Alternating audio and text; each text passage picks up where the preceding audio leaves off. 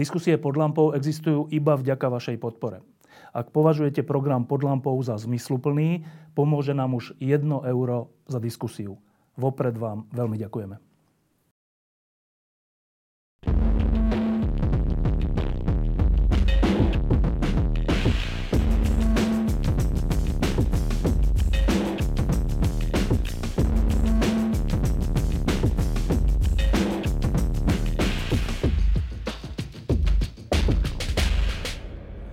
Máme pár dní po referende, ktoré bolo ako väčšina, drvíva väčšina referend neúspešné. Napriek tomu politici hovoria o svojich úspechoch, politici Smeru, politici Olano a rôzni ďalší. Každý to vidí ako vynikajúci úspech a mohutné víťazstvo. E, ale samotný fakt, že prišlo 1,2 milióna ľudí, je zaujímavý a je hodný nejakej základnej reflexie, že čo to vlastne znamená. Včera e, urobil jeden človek taký pokus v denníku N v rozhovore. E, ten človek sa volá Mišo, Mišo Vašečka a ja som ho zavolal, aby sme v tom rozhovore ešte troška pokračovali. Tak, e, Michal, kto vyhral v tom referende? referendum bolo neúspešné, respektíve jeho platnosť je teda nulová. nulová aby sme to hovorili aj právnicky správne. Čiže v tomto zmysle na prvý pohľad vyzerá, že organizátori, a v tomto zmysle predovšetkým Smer a Robert Fico, na prvý pohľad neúspeli. Na prvý pohľad to dokonca vyzerá, že úspela bývalá vládna koalícia, ktorá vlastne hovorila, že toto je zbytočné referendum, pre Slovensko neužitočné, dokonca nebezpečné a preto oni by na prvý pohľad vyzerali ako, ako tí úspešní. No a takto sa to aj interpretovalo. Eh, niektorí zašli v tých interpretáciách ešte ďalej. Eh, a ja myslím, že všetci si to vedia dosadiť, tých ľudí, že to, to je jasný signál, že ľudia nechcú predčasné voľby. No to, to už ani, to je hlúposť v podstate, to ani netreba komentovať, že to je nejaká pritiahnuté za vlasy, lebo to je nezmysel. Eh, no a teraz poďme ako za oponu. V princípe vyhral Robert Fico, pretože bez toho, aby nejak dramaticky mobilizoval, investoval do toho peniaze Smeru svoje, tak sa ukázalo, že poprvé jeho mobilizačné schopnosti pred nadchádzajúcimi parlamentnými voľbami sú veľmi veľké. Eh, po druhé sa ukázalo, že je schopný využívať v tomto prípade štátne peniaze na svoju vlastnú kampaň a celkom šikovne. Eh, no a tiež sa ukázalo, že je schopný vlastne priviesť pre to, čo organizuje on, aj ľudí z iných táborov a potenciálne, tak ako to ja vidím, e, načrieť do, do, te, do toho bazénu nerozhodnutých a prípadne nevoličov.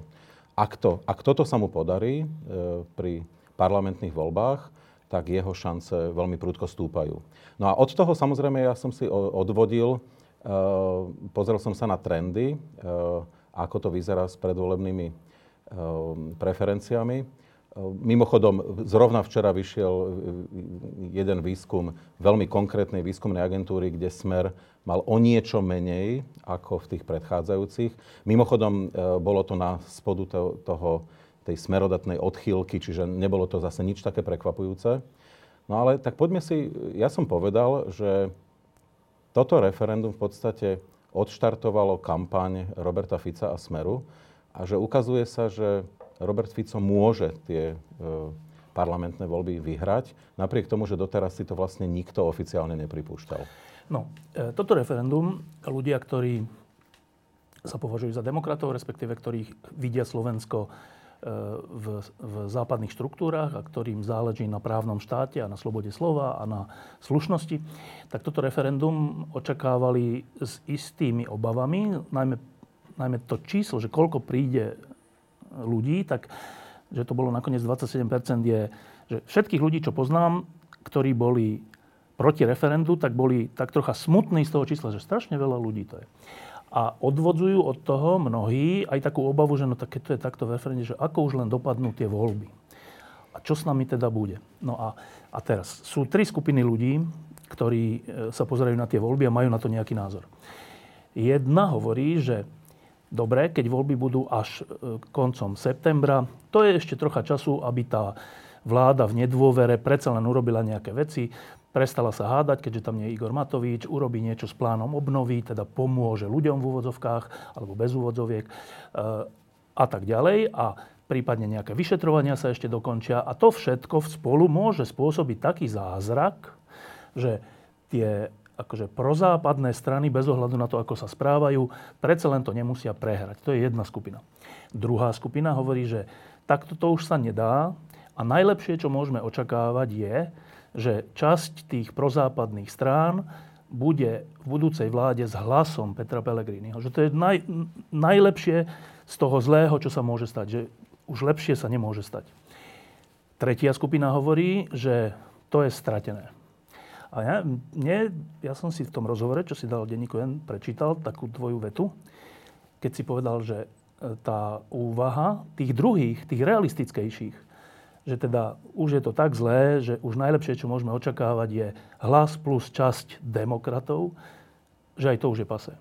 Tak to znamená, že Michal Šimečka, Michal Vašečka e, sa priradil naozaj do tábora, že je to stratené?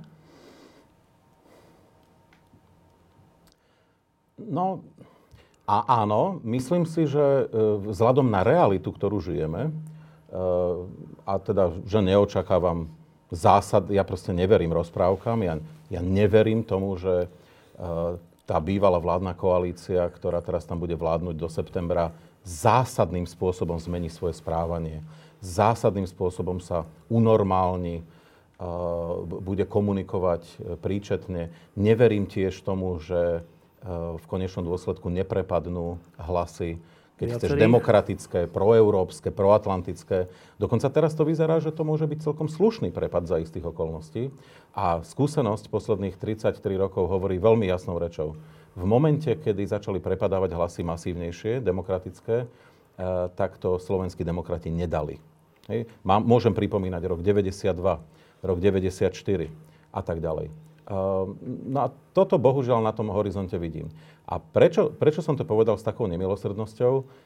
Ja tú, ja tú úvahu vlastne som tam možno nerozobral dostatočne, tak poďme, poďme sa do toho ponoriť. A ja trošku použijem aj tie čísla. Ehm, Peter Pellegrini a hlas momentálne je, zatiaľ to vyzerá, že je suverenným výťazom tých výskumov verejnej mienky. Ani nie tak suverénnym, ale opakovaným. Opakovaným. No, 3-4%. No, je, to, je to zatiaľ, ako by som povedal, pohodlné, e, pohodlné líderstvo. A všetci uvažujú e, už celé mesiace, že Peter Pellegrini je ten, ktorý dostane kľúče do ruky a bude môcť uh, hľadať, vládu. hľadať vládu, oslovovať, vyjednávať. Uh, no a to má, táto úvaha je, doteraz bola správna a ja sám som ju celé mesiace hovoril, že, že toto je situácia, v ktorej sa nachádzame. No a aj toto referendum a posledné týždne, e, to schvalovanie štátneho rozpočtu e, a to, že ľudia už naozaj tejto vlády začali mať plné zuby a čísla o tom hovoria celkom jednoznačne, viedlo k tomu, že e, zrazu toto všetko sa rozsypalo.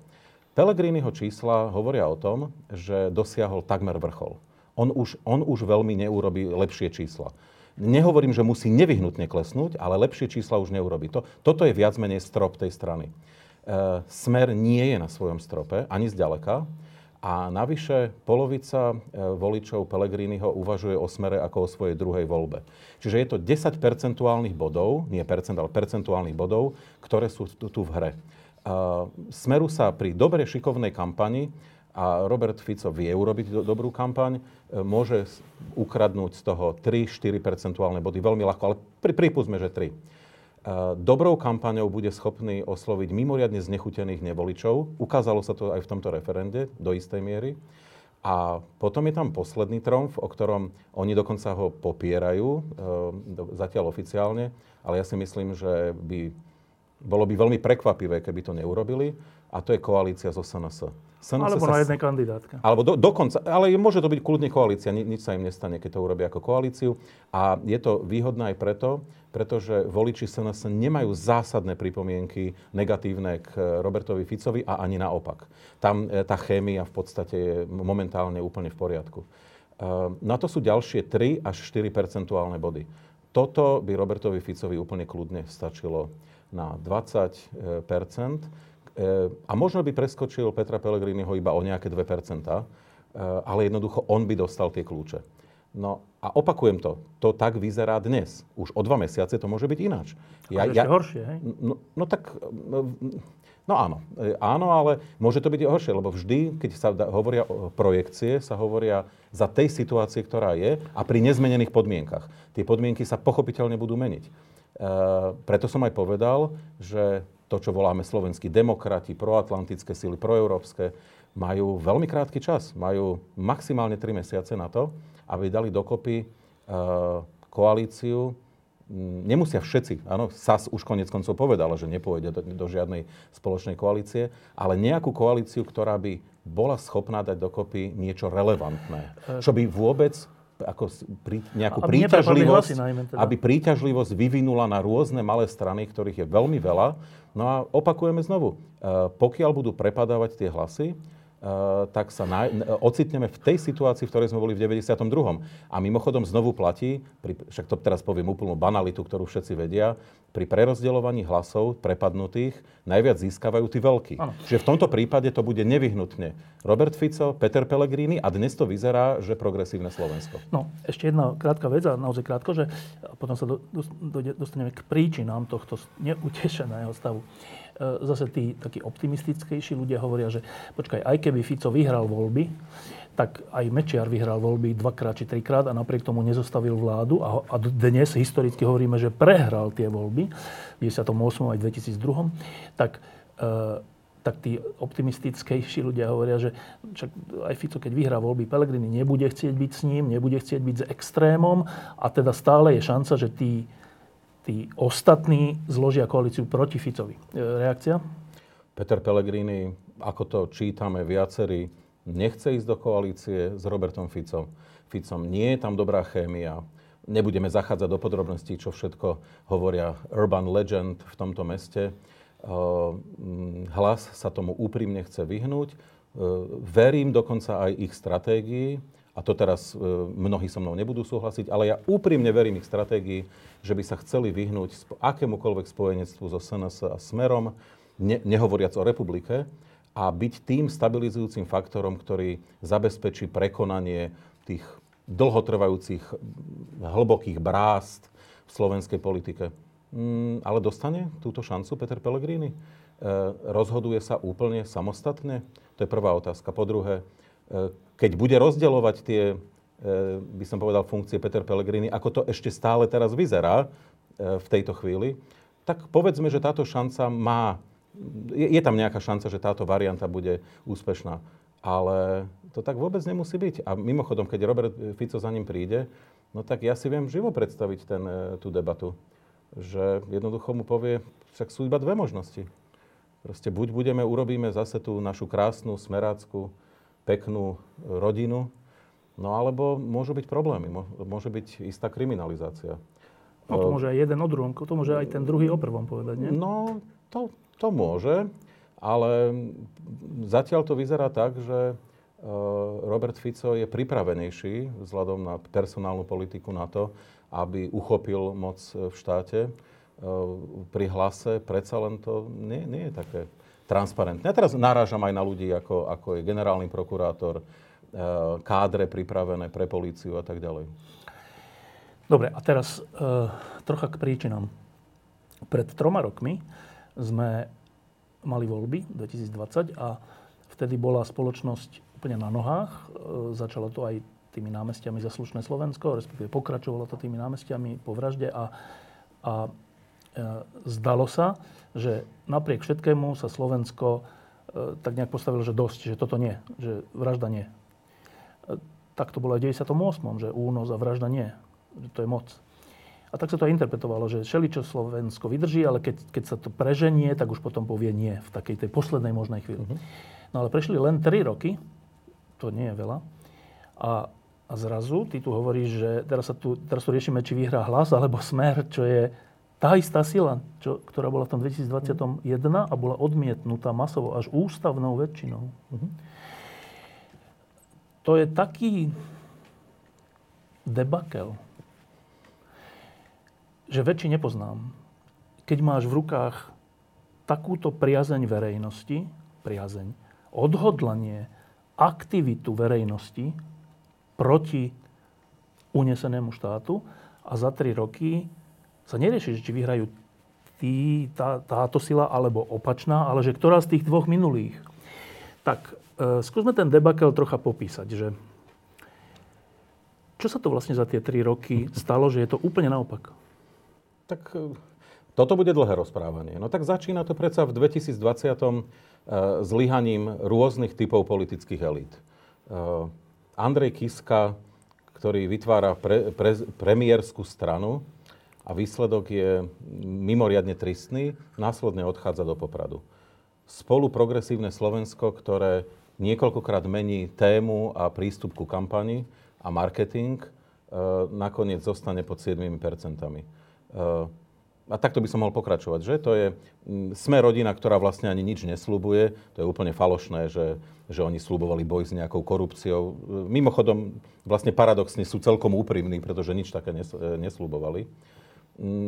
Jednoducho, jedno zlyhanie za druhým. Na druhej strane, infantilita voličov, ktorí podstate uverili tej jednoduchej vete, to je jak, jak na úrovni proste prvej triedy základnej školy, e, stačí nekradnúť. No, ale to je, to je vlastne odkaz, ktorý je mimoriadne sofistikovaný svojím spôsobom, pretože on vlastne hovorí tým ľuďom, vy ste v poriadku, vy nemusíte meniť nič, iba tá skorumpovaná elita musí prestať kradnúť.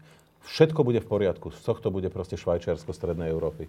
No tí, tí ľudia tomu uverili. Bolo, úplne jasné, že predsa to nestačí, že tá krajina má štruktúrálne problémy. Bolo mnoho ľudí, ktorí na to upozorňovali, no a tá populácia nepočúvala.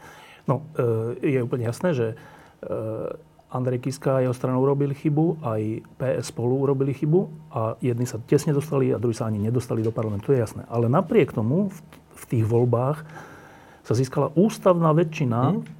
proti unesenému štátu. A teraz skúsme povedať, že čo tá ústavná väčšina, čo, boli, čo bol hlavný krok 2, ktorou tá ústavná väčšina spôsobila tento debakel? No a to znovu. A po, budem za, zase sa vrácať k tomu, čo je všeobecne známe.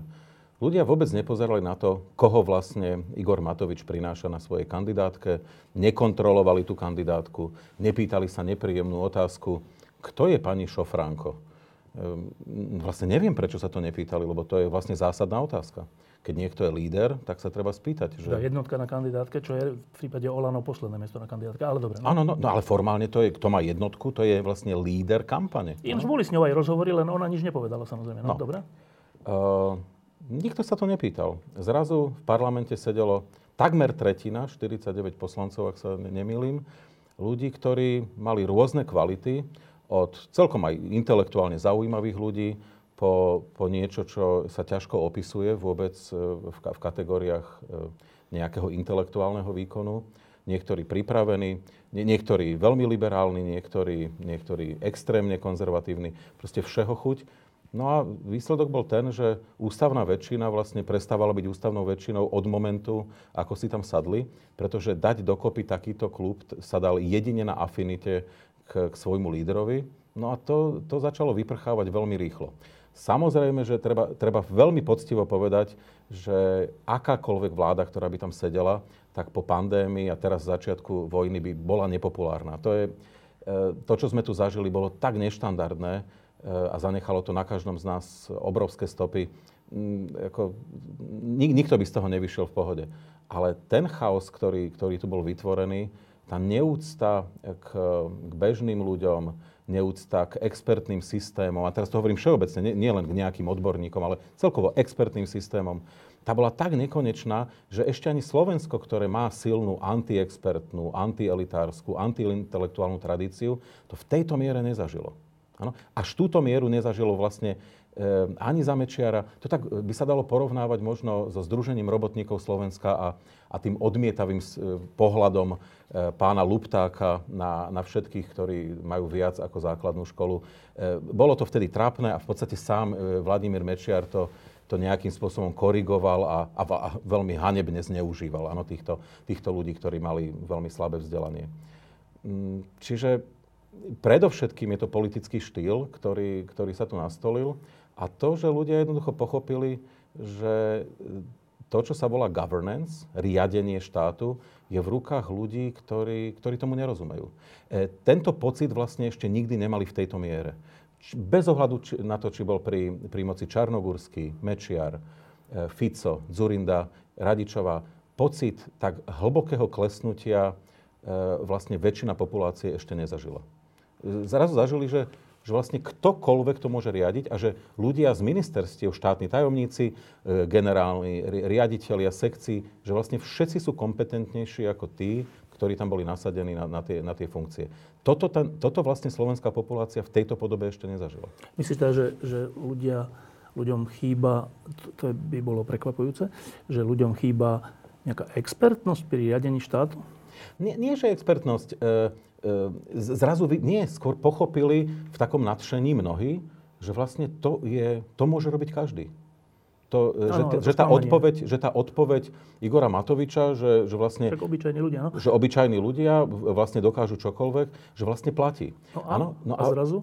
No a zrazu sa ten priestor vyprázdnil od akýchkoľvek expertných riešení a zostal číry populizmus, nadbiehanie tej verejnej mienke v podobe, ktorú opakujem znovu toto Slovensko nezažilo.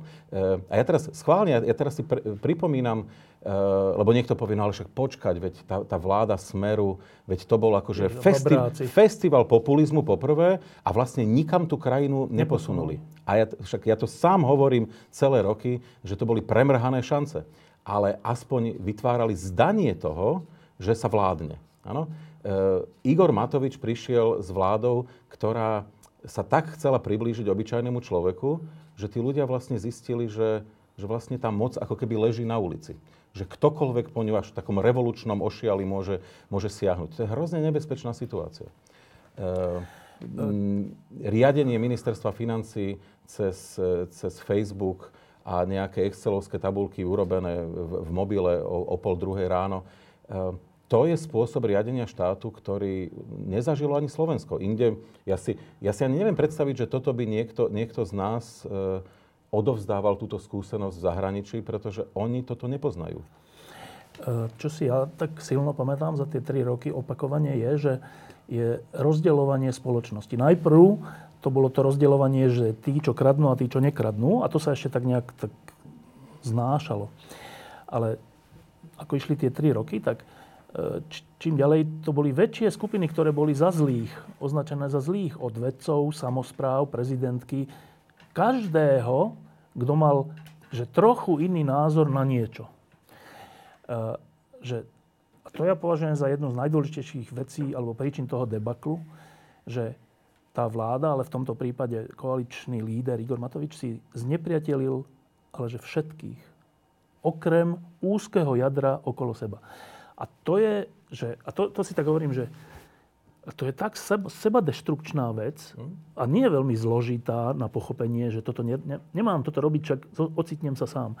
Napriek tomu to ide tak ďaleko, že ešte dnes to pokračuje. Po tej mhm. skúsenosti, že 25%, 20, 15, 8. A ja som presvedčený, že to aj bude pokračovať. No. Preto, preto tá moja skepsa, pretože vôbec si nemyslím, že v najbližších 7 mesiacoch to skončí. No a že tento sebadeštrukčný ťah štvor koalície, lebo to není, že to Igor Matovič, však tí ostatní mu v tom proste nezabránili. Od začiatku mu v tom nezabránili. Ako niektorí sa snažili, ale nezabránili. Že nie je toto kľúčová vec toho prepadu? No tak e, točíme sa okolo toho 3 roky a e, Igor Matovič je stále nespokojný, že, že sa o ňom hovorí. A, a my sme vlastne nespokojní, že o ňom musíme hovoriť, lebo ja sa priznám, ja som z toho už unavený. No. Ja už som si x krát povedal, že ja už meno toho pána nezoberiem do úst. Uh, ja som, lebo všetko už bolo pomenované. Uh, nebolo. Vieš čo, nebolo. Jedna, no, vec, jedna vec nebola. Že my sme parlamentná demokracia, kde my sme nie autoritatívny režim, kde jeden človek môže všetko. Nie sme. Čiže môžu poslanci všeličo, môžu ministri všeličo, môže predseda vlády terajší všeličo. Tá spoločnosť môže všeličo. A teraz, čo sa za tie, za tie tri roky dialo? No tak, e, keď sa niekto odvážil, že počkajte, pán Matovič, toto sa takto nemá robiť, vy nemôžete robiť toto v pandémii, v nepandémii, v rodinnom balíčku a čo, tak kde boli tieto brzdy? kde bolo 40 či 50 poslancov Olano? Kde bol minister Nať? Kde bol minister a potom premiér Heger? Kde bol Ján Budaj, ktorý sa dnes tvári, že jak je akože proti? Však ale tie tri roky niekto umožnil.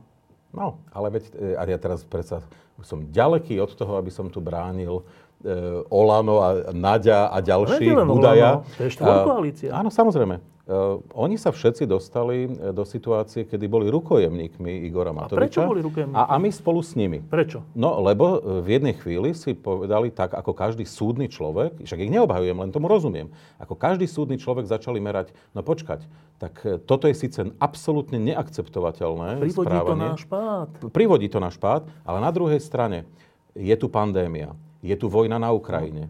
Uh, je tu množstvo problémov no, ľudí, energia, ktoré my no. musíme riešiť. Proste nemáme inú možnosť, musíme riešiť. Uh, si mi, keď hovoríš o energiách, no musel Karel Hirman ísť na pozíciu ministra, nechcel. Ale presne, pamätám si, čo povedal, že príjmam to preto, lebo predsa nenecháme tú krajinu uh, proste nejakým štvorkárom, nejakým úplným zurvalcom, ktorí zničia už úplne všetko a, a veľmi rýchlo. Áno, čiže nejaký typ zodpovednosti u jednej strany e, zavážil, to je jeden príbeh. Ďalší, no tak ako áno, tak sú ľudia v Olano a, a aj v ďalších stranách, ktorí si veľmi rýchlo zrátali, aký majú poslanecký plat. Je to strašne úbohé, je to malé. No ale tak presne takých ľudí Igor no, ale, Matovič e, dobre, ale našiel. Prečo Čiže toto všetko? Nejaké počkaj, malé Michal, ale veď, ľudské proste počkaj, problémy ale zvýťazili. To všetko, veď, veď uvedomiť si po roku, po dvoch, že počkajte, tento líder nás vedie k debaklu, o ktorom dnes rozprávame. Mm. Tak toto si uvedomiť neznamená, že ja prídem o poslanecký plat alebo o ministerskú stoličku, veď stále mám tú väčšinu. A teraz, mm. že kde sme to boli tri roky, teraz myslím títo jeho ľudia, ktorí ho obklopovali nielen v strane, ale aj vo vláde a všeli kde, že, že čo, že zatvárali oči? No vidíš, ty ma teraz tlačíš do, do takých ako už eh, nepríjemností, lebo, no dobre, tak poďme k ďalším vysvetleniam. Ale to už, teraz ideme, no. ideme aj trošku do hypotéz a budeme špekulovať a nie každému to bude sedieť. Uh, no jed, jeden z dôvodov je samozrejme aj to, že jedna časť Olano, my ani nevieme úplne presne pomenovať, aká veľká, to neboli len oportunisti, to neboli len ľudia, ktorí mali istý typ zodpovednosti a to neboli takí malí ľudia, ktorí vôbec ani nevedeli, no kde name, sedia, no? že proste no-name ľudia, ktorí iba proste dostávali plat a celé je to strašne trápne. No ale potom je tam napríklad ešte prístup ľudí, ktorí mm, úprimne verili, že Igor Matovič je ten, ktorý prišiel, bol poslaný, možno aj z hora, na to, aby vyčistil Augiášov chliev. No a že tento Mesiáš, no síce on nie je, teda, však my vidíme, že je problematický, no ale tak e, pán Boh by neposlal niekoho úplne príčetného, keď to by netestoval našu vieru. Poslal niekoho problematického a tým vlastne otestoval no, našu táto vieru. Skupina je malá. No, ale, ale je tam tiež, hej, ktorá dodnes verí, že na konci to všetko 30. septembra dobre dopadne. No však dobre.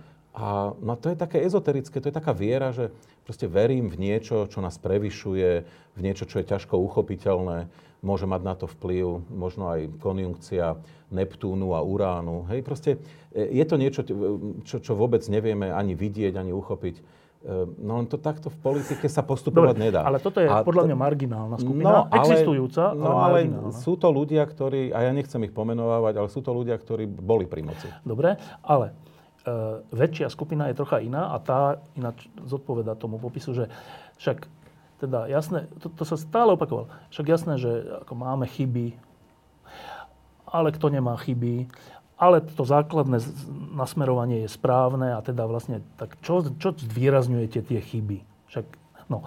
A toto, príklad, e, predseda hnutia môjho povie, že pani z hradu, alebo aká falošná pani z hradu. Uh-huh. To kde sme?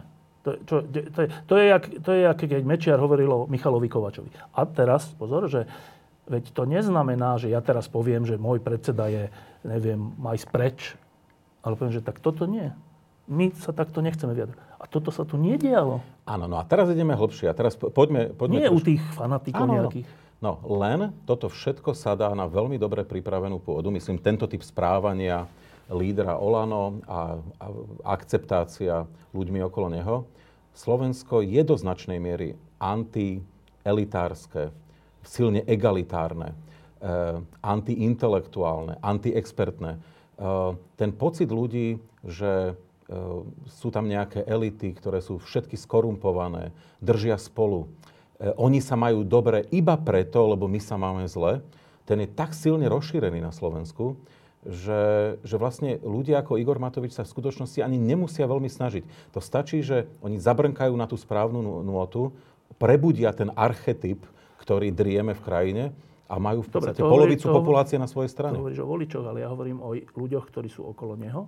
No tí sú takí istí, ale... Ktorí by asi sa tak napríklad o prezidentke, ale nie len o mm-hmm. vedcoch, o samozprávach nevyjadrovali, o médiách už vôbec, ale nezastavili to, alebo aspoň nepovedali, že toto je prekročenie čiary, tak to nie. Tri roky. Jasné, ale teraz už sa bavíme presne o tom, čo... Ale to nepovedal e, ani Budaj, ani Naď, ani Áno, nikto. ale, ale to, veď toto tu rozoberáme e, celé roky. E, politika je remeslo. To remeslo treba vedieť. V politike, na politiku sa mnohí pripravujú celé roky. Dokonca aj na Slovensku v minulosti predsa bola tradícia, že existovali mladí kresťanskí demokrati, mladí liberáli, mladí sociálni demokrati a tak môžem pokračovať, mladí zelení. E, to boli ľudia, ktorí sa pripravovali na svoje budúce politické kariéry a ja si spomínam e, na 90. roky, to, ľudia, ktorí v, t- v tých časoch boli u mladých kresťanských demokratov, u mladých občianských demokratov, to sú ľudia, ktorí dnes v tej politike sú, mnohí. rodina, e, poznajú, áno, poznajú sa navzájom, dokonca e, napriek rozdielným názorom majú e, tie hrany už trošku obrúsené. To, to všetko, proste tá politika, to je, to je, taký, to je taká zvláštna záhradka, ktorú proste stále treba zalievať, počkaj, strihať. A týmto vysvetľuješ, prečo sa nepostavili jasne no a zrazu, proti? No a teraz zrazu niekto príde, tá záhradka sa stále zalieva a zrazu príde niekto z hlbokého lesa no. a povie, že rozdúpe tú záhradku a povie, že e, ja to viem robiť úplne lepšie.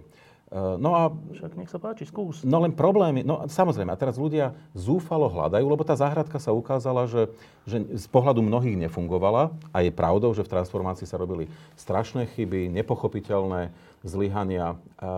No a ľudia, ľudia stratili, stratili vieru v demokraciu, liberálnu demokraciu, prá, prá, právo zákona, áno, ten právny štát.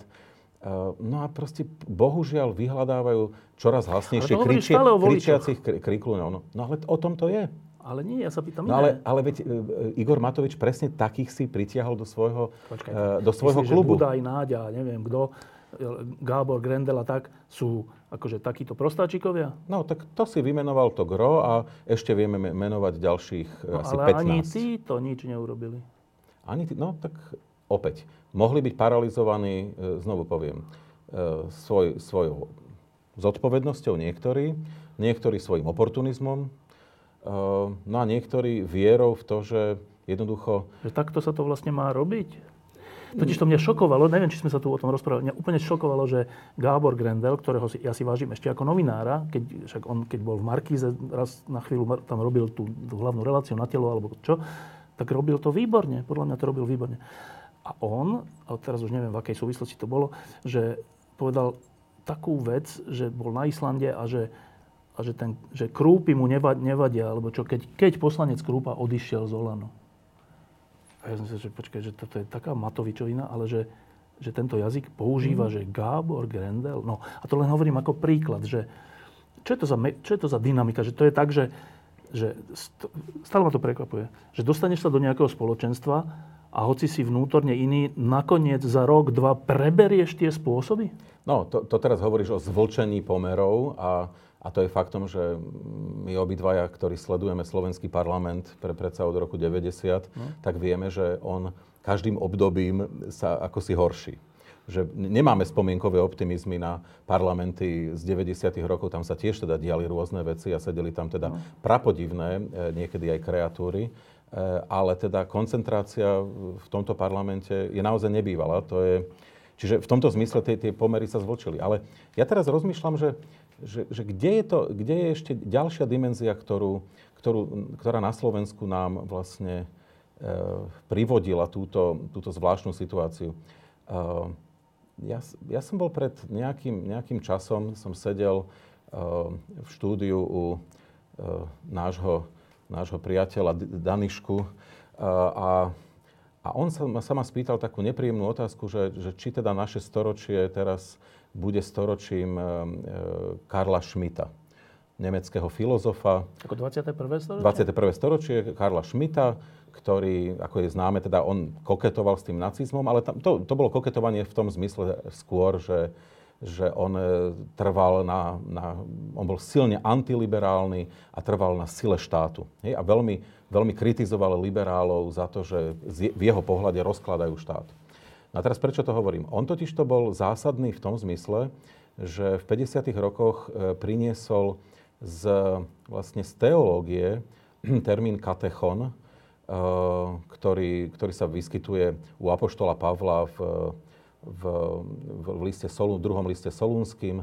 A, a to je vlastne termín, ktorý uh, opisuje eh, príchod Antikrista, ktorý následne teda bude odhalený a potom teda sa podľa biblickej tradície má, má, vrátiť, má vrátiť Kristus na, na tento svet. Uh, No a on, on vlastne, e, ten Karol, prečo o tom hovorím, on ten termín katechon vlastne sekularizoval. Hej? On ho vlastne vniesol z teológie, z výšin do nášho bežného sveta a tú tému Antikrista vlastne priniesol do politickej debaty. Do, politic- sú do vlastne politickej debaty. Presne tak. Hej? No a toto je tiež ďalšia dimenzia, ktorú všimnime si, ako od 90. rokov sme sa postupne do toho ponorili, že našich nepriateľov Ne, teda nehodnot... ne, súperov. Súperov. Nehodnotíme ako súperov, ale ako nepriateľov. Ale dokonca to je skôr tak, ako že minulosť. Už dneska sú to vlastne stúpenci Antikrista. Konca sveta. Konca, áno, a ta, áno, musíme poraziť. Čiže, lebo to je totiž to niečo hrozne lákavé. Keď na druhej strane nestojí tvoj súper dis, oponent, do diskusie, no. oponent, ale a dokonca už ani nie nepriateľ, ale antikrist. Konec demokracie. No tak vtedy je čokoľvek povolené. E, akékoľvek prostriedky sú v poriadku. A toto, ale bohužiaľ, a teraz pozor, ja, ak niekto má pocit, že ja som teraz naznačil, že toto sa týka ľudí, ktorí e, majú blízko, povedzme, ku konzervatívnemu táboru, tak nie. Ja hovorím, že v skutočnosti nás to ovládlo všetkých. Hm. Áno? Že tú spoločnosť, že, že ten termín sa naozaj sekularizoval a, a v tomto zmysle ja som strašne rozmýšľal e, vtedy, ako mi to ten Daniška povedal, že, že vlastne on paradoxne má pravdu, ale akurát, že on bol z toho nadšený, sa mi zdalo. Že by to tak bolo. Že, že to tak je. A ja som bol vlastne, keď som nad tým rozmýšľal, zdesený, že, že vlastne on má pravdu, lenže problémom je, problém je ten, že ak takto budeme pristupovať k politike, tak to naozaj skončí v v polarizácii boji, no? a v podstate v boji, kde je už iba otázka, kedy po sebe začneme strieľať. E, naposledy k tomu iba, teraz už iba jednou, jednou vetou, že ja som to vlastne týchto 10 minút venoval tejto téme, pretože mne sa celkom nepáči, keď sa dnes hovorí, že za všetko môže Matovič. Mne sa zdá, tak ako nemohol za všetko Mečiar. Mne sa zdá, že za to môžu rovnakou mierou všetci tí, ktorí to vtedy Mečiarovi a teraz Matovičovi nie že dovolili, ktorí sa s ním na tom vyviezli a ktorí ešte pred rokom kritikou odbíjali, že to preháňate a není to také zlé, však my to nejak dáme. Inými slovami, že robiť dnes zo skupiny Jana Budaja, že to sú tí, akože, ktorí teraz akože za pravdu idú, sa mi zdá úplne, že no, skoro by som povedal, že podlé. Dá sa s týmto súhlasiť?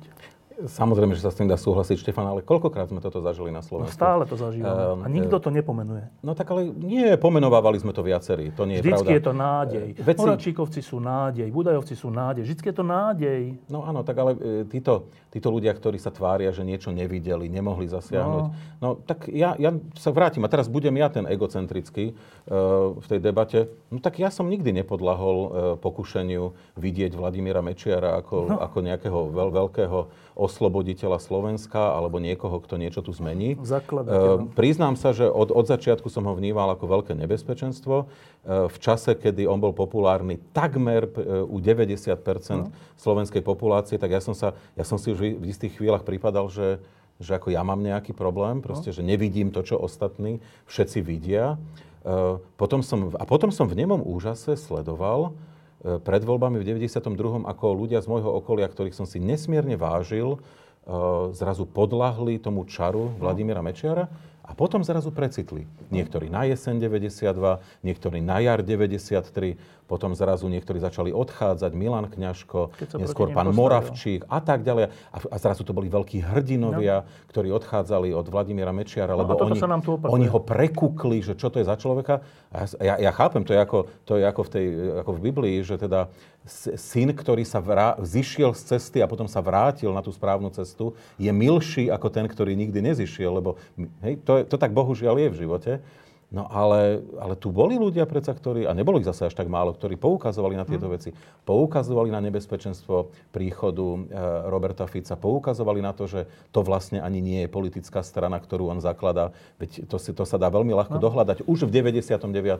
No a, a ono to nejak plinie a, a zdá sa, že tá populácia vždy na to príde, vždy na to príde veľmi neskoro, v čase, kedy my už sme aj zabudli, že sme to hovorili v minulosti. Eh, proste tá ako populácia potrebuje svoj čas, akurát vždy je to za, za strašnú cenu. No, a, teraz... A, tá, a teraz platíme znovu tú cenu. Matovič je iba ďalší v rade a áno, e, ja chápem, čo, čo ty hovoríš, že vlastne paradoxne ti v niečom prekáža menej ako tí pritakávači, ktorí sa mohli, mohli no. ozvať. A oni sa neozvali. No. A teraz, e, teraz trocha k budúcnosti. Tak, máme realitu, akú máme. Eh, ty si už povedal dokonca, že je pase aj tá druhá najhoršia možnosť a že skôr je realistická tá najhoršia možnosť, ako to dopadne. Dobre, ale stále sú tu nejaké reči a už aj snahy, dokonca už aj pomenované snahy, že ako to ešte, ak nezvráti, tak eh, zmeniť k lepšiemu. Tak včera vznikla platforma na, na strane Spolu, dneska sa už nazvala Modrá koalícia uh-huh. a je to za účasti Mikuláša Zurindu to je jedna, jeden taký výkrik. E, druhý je uvažované pôsobenie predsedu vlády, teraz už teda s nedôverou Eduarda Hegera a ďalších ľudí, ktorí, a teraz sa nevie, že či, bude, či to bude s týmto Mikulášom Zurindom, alebo to bude spolu s KDH, alebo to bude všetko spolu, nevie sa, ale je to ďalší nejaký, nejaký asi nádejný, alebo smerujúci k nádeji projekt. E, ďalší projekt bol okolo SAS, keď sa uvažovalo, že by do toho vstúpil Ivan Korčok a to bolo všeobecne považované, že fú, tak to by bola zmena k lepšiemu, dokonca taká, že to by potom mohlo znamenať aj, že z SAS sa stane e, taká, že, taká, že liberálna strana takého európskeho strihu, bez tých všelijakých vecí, ktoré Richard Sulik tak rád robí. A to by mohlo byť pre liberálov nejakým spôsobom e, zaujímavý projekt. Tak to, to, neviem, či to padlo, zatiaľ sa o tom nehovorí. Ivan Korčok zatiaľ hovorí, že do toho nejde, hoci to úplne nevylúčil. Dobre. E, neviem, či je ešte niečo, ale toto sú nejaké také prvé pokusy, pár mesiacov, 9 mesiacov pred voľbami, 8 mesiacov pred voľbami, že, že ako to zmeniť. Tak, skúsme to popísať. Poprvé, e, no, modrá koalícia na báze spolu s Mikulášom Zurindom. No ja zatiaľ neviem, o čom sa bavíme. Eh, Mikuláš Zurinda, eh, a teraz naozaj bez akejkoľvek stigmatizácie, Mikuláš Zurinda hovoril o projekte, o projekte, kde prinesie neokúkaných mladých ľudí, eh, o projekte, kde bude spájať rôzne sily. Zatiaľ spojil Mira Kolára a, a seba. A seba. Mm, však ako základ v poriadku, ale ja zatiaľ neviem, k čomu sa mám vyjadriť. Dobre, to neokúkané je tiež také, že... No zatiaľ som nevidel. Ako, Hej, ale keď vieš, uvidíme... Čo je to neokúkané? Tak no. ešte som zabudol Luciu Ďuriš Nikolsonovú, ktorá už ohlásila vznik strany Jablko, kde okolo nej stoja neokúkaní relatívne mladí ľudia, mm. ale neviem, či toto je... Že neokúkaný je vlastne aká kvalifikácia? No ešte sa nestihli... Uh... No ale sú úplne neznámi. No sú neznámi, jasné. Ale čo, ešte, čo ešte sa nestihli diskvalifikovať. Ale keď no. sa obklopí, že neznámymi ľuďmi, neviem, či to je plus. Je to plus? Ako z hľadiska teraz nejakej príťažlivosti? E, môže to byť plus e, za predpokladu, že líder je tak výrazný. veľmi silná osobnosť, mimoriadne výrazný a jeho rozpoznateľnosť je veľmi vysoká. A tu je, mimochodom, na toto sa častokrát zabúda, to je tá rozpoznateľnosť. E, my, ktorí sa zaoberáme, zaujímame o politiku, všetkých poznáme, my no? všetkých poznáme, ale ľudia by boli až prekvapení, že na Slovensku sú ľudia, ktorí... Nevedia, kto je Lucia Diež No, tak to nevie veľa ľudí. Uh, je, dokonca, vedia, je dokonca istá šanca, že nie všetci poznajú Igora Matoviča. Až tak? Áno, alebo je, myslím si, že Robert Fico, jeho rozpoznateľnosť je 100%, i keď nemám dáta, ale uvediem dáta z minulosti. V 97. jediný politik, politik ktorý mal 100% rozpoznateľnosť, bol Vladimír Mečiar. No, dobre. E, Jan Čarnogurský vtedy mal okolo 90 A to bol bývalý premiér, e, líder KDH. No, veľmi výrazná dobre, osobnosť. Teda, Nepoznali ho všetci. sa k tomu, že teda zatiaľ projekt, že dobre, už to má aj stranickú nejakú štruktúru, že je to na, na pozadí nejakej strany, ktorá sa volá spolu, ktorá síce má 1% alebo menej, ale dobre, aspoň je to nejaká strana, ktorá má nejaké peniaze z bývalých volieb, z predošlých volieb a niečo, dobre, má jedného poslanca. Nevieme o tom zatiaľ viac nič povedať?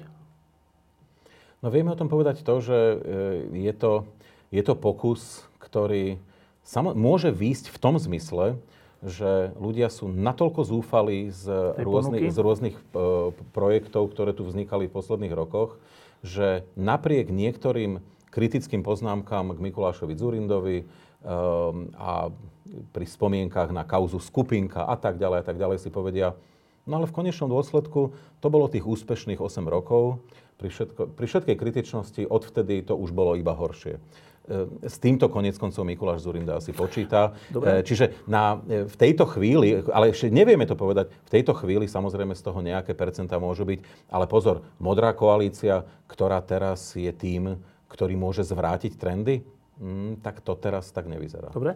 Ešte... Pričom nehovorím, že v máji a v júni to tak nemôže byť, ale momentálne to tak naozaj nevyzerá ani z diálky. Dobre, ešte jedna poznámka k tej minulosti, že to je, to považujem za samozrejme, že keď ešte to nazvali, že modrá koalícia, čo, čo, čo má pripomínať teda SDKU, akože modrá je dobrá, dobre, tak, ale keďže je tam Mikuláš Zurinda, tak považujem za úplne, že 100% istotu, že súperi tohto projektu vyťahnú nie, že kauzu skupinka, ale kauzu Gorila. Gorila. To ešte dnes, podľa mňa. A to má akú šancu ustáť No tak Mikuláš Zurinda predpokladám, že nechce ísť na kandidátku, že chce byť tým človekom v pozadí. Ja, tak, že by tam bol nejaký iný líder? A, áno, a slubuje si, no tak samozrejme, a slubuje si od toho, že on v pozadí skôr ako ten bard e, to bude riadiť.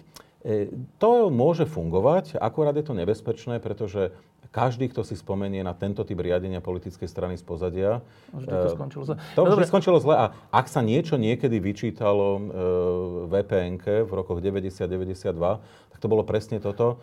E, čo, ja, ja, som, ja som za tým nevidel tak strašné zlyhanie, ale je faktom, že mnohí ľudia na Slovensku, ktorí vtedy vpn neprijali, za tým videli nejaké temné sprisahanie. Čo tak nebolo, ale dobre. No, to tak nebolo, samozrejme. Dobre, ale že, že, počkaj, tak ale v tom prípade, že e, ja, ja mám zatiaľ skôr pravdepodobne si myslím, že, že keďže tam je zatiaľ e, Mikuláš Zorinda a Miro Kolár, takže tým lídrom bude Mikuláš Zorinda. Dobre, ty hovoríš, že to by musel byť nejaký ďalší, a však my tu máme nejaké nepreberné množstvo rozpoznateľných lídrov. Tak ja som to zatiaľ chápal tak, že to, práve to má byť ten Eduard Heger. Že to má byť no Eduard tak, Heger? Tak e, všetko svedčí o tom. Ale teraz bojím sa, že predbiehame ich, ich rokovania.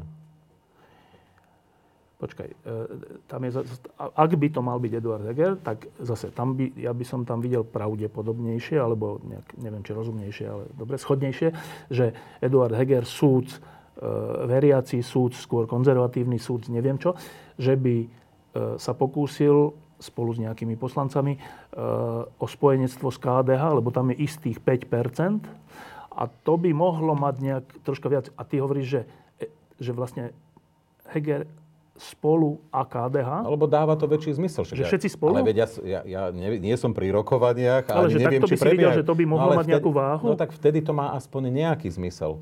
Uh, pripomeniem... Má to zmysel bez KDH? KD, no, veľmi nie, ale KDH je veľmi opatrné no, a z ich, prísne z ich pohľadu, tomu plne rozumiem, a konec koncov pani, pani, pani, no nie, nie, teraz to nevyzerá na to.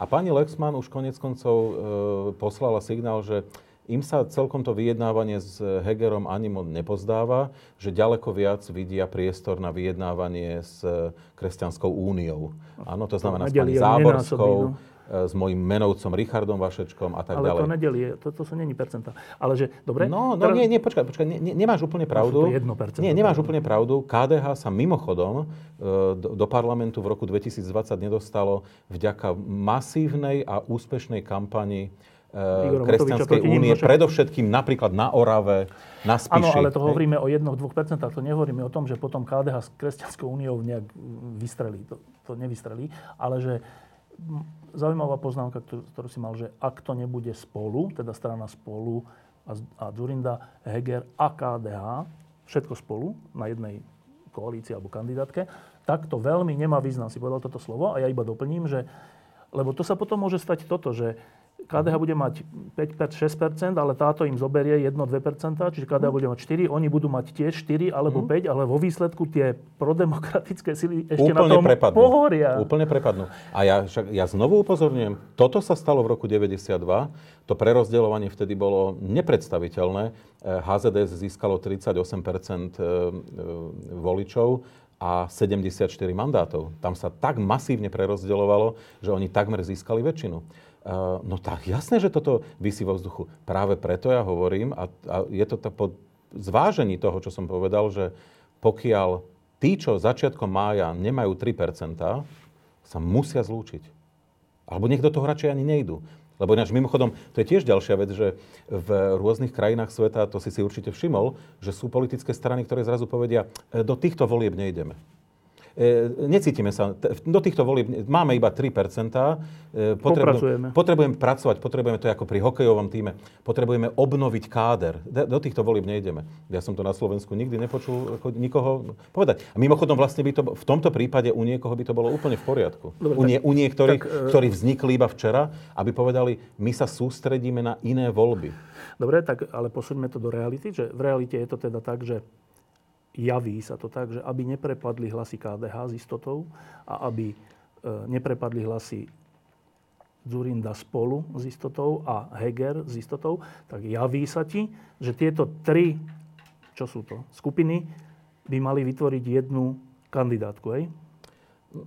Bolo by to najlogickejšie. Bolo by to logické. Problém je, že to bude takmer nemožné. Kvôli? E, no, pretože tých štiepení je na Slovensku veľa. Uh, kto je tam? Akože, kto je tam ľudia, ľudia stále nosia, ja tie, ja tie štiepenia pomenujem, ľudia stále nosia v hlavách to štiepenie pravo-lavé. Ono už v podstate nefunguje, to, to v tomto nezmysel. prípade není pravo No, no áno. Potom, potom je konfesionálne versus sekulárne. Tam to už môže fungovať, pretože Uh, pretože tam sú konfesionálnejší a, a potom sú tam ľudia, ktorí sú konzervatívni. Alebo aj liberálni. E, no alebo sú, do, áno, povedia, ale povedzme, zostaňme pri konzervatívcoch, ktorí povedia, ale my nie sme konfesionálne orientovaní, ale kon, konzervatívne hodnoty pre nás sú dôležité, áno. Potom je ďalší, ďalšia, ďalšia línia, ktorá tiež na Slovensku ešte zohráva nejakú úlohu, no a to je ten taký nativizmus, e, proste preferovanie toho národného, ponorenie sa do takého toho primordializmu 19. storočia versus istý typ kozmopoli, kozmopolitizmu. No, napríklad Naď je naprosto otvorený v tomto, on, on nie je ponorený v nejakom slovenskom nativizme, konec koncov ako človek, ktorý razí atlantickú orientáciu, ono by to aj nemalo zmysel. Ale pozor, no tak sú tam ľudia, ktorí sú hlboko ponorení v tom slovenskom svete. KDH? Aj časť KDH určite, no a Kresťanská únia na 100%. Tam, tam o tom nikto nemusí mať ani pochybnosti. No a potom, aby, sme, aby to bolo ešte e, lepšie, tak potom je tam ďalší res, ktorý je o autoritárstve versus a teraz použijem to slovo liberalizmus, ale skôr v zmysle otvorenosti politík, áno, ehm, preferencia mekých interakcií v politike, otvorenosť voči to prá- v tejto trojici ale není, je? No, na, no tak tam sú autoritárske tendencie. Kresťanská únia predsa má tam ľudí, ktorí, ktorí, ktorí majú blízko, aj v Olano, alebo v Olano proste, a tí ľudia môžu odísť spolu s Hegerom, um, že to sú ľudia, ktorí majú blízko k istému typu autoritárskej politiky Dobre. a vlastne nie celkom rozumejú častokrát, čo sa vyčí vyčíta takým kufovcom napríklad. Že v čom je vlastne problém? Hej? Oni vlastne úprimne nerozumejú.